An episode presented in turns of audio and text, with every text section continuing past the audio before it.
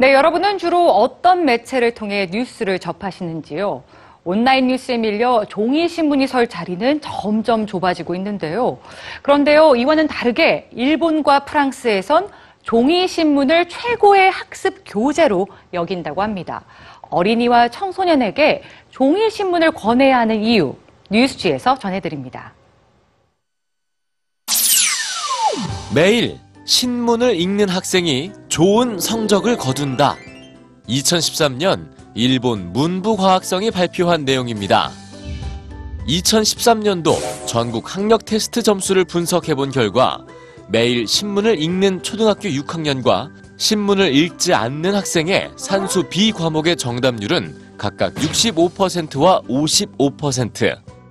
중학교 3학년의 국어 B 과목의 경우도 신문 읽는 습관에 따라 점수가 10%포인트가량 차이가 났는데요. 매일 신문을 읽는다는 학생들이 높은 점수를 얻은 산수 B와 국어 B는 단순 지식이 아니라 지식을 응용하는 과목이었죠. 핀란드에서도 자국 학생들이 국제 학업 성수도 평가에서 좋은 성적을 얻는 이유로 신문을 꼽은 바 있습니다. 이 연구에선 신문 읽기를 게을리하는 학생과 매일 신문을 읽는 학생 사이에는 약 1.5년 정도의 학력 갭이 존재한다고도 분석했죠. 고등학생의 24%가 신문을 구독하는 프랑스. 6살만 돼도 자신의 연령에 맞는 신문을 고를 수가 있는데요. 이 신문의 구독자는 6살부터 10살까지의 어린입니다. 신문의 이름은 뿌띠 꼬띠디엥, 작은 일간지라는 뜻이죠. 프랑스엔 이렇게 연령별로 세분화된 일간지가 존재합니다.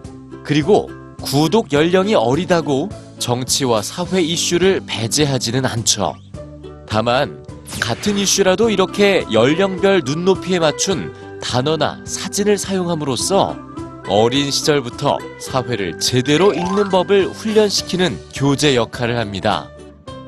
물론 프랑스뿐만 아니라 핀란드와 일본에서도 디지털 미디어의 영향으로 어린이와 청소년의 신문 구독이 점차 줄어드는 추세인데요. 모바일 뉴스와는 달리 한눈에 세상을 펼쳐 보이는 신문. 하루 30분 자녀와 함께 신문을 보는 시간을 가져보면 어떨까요?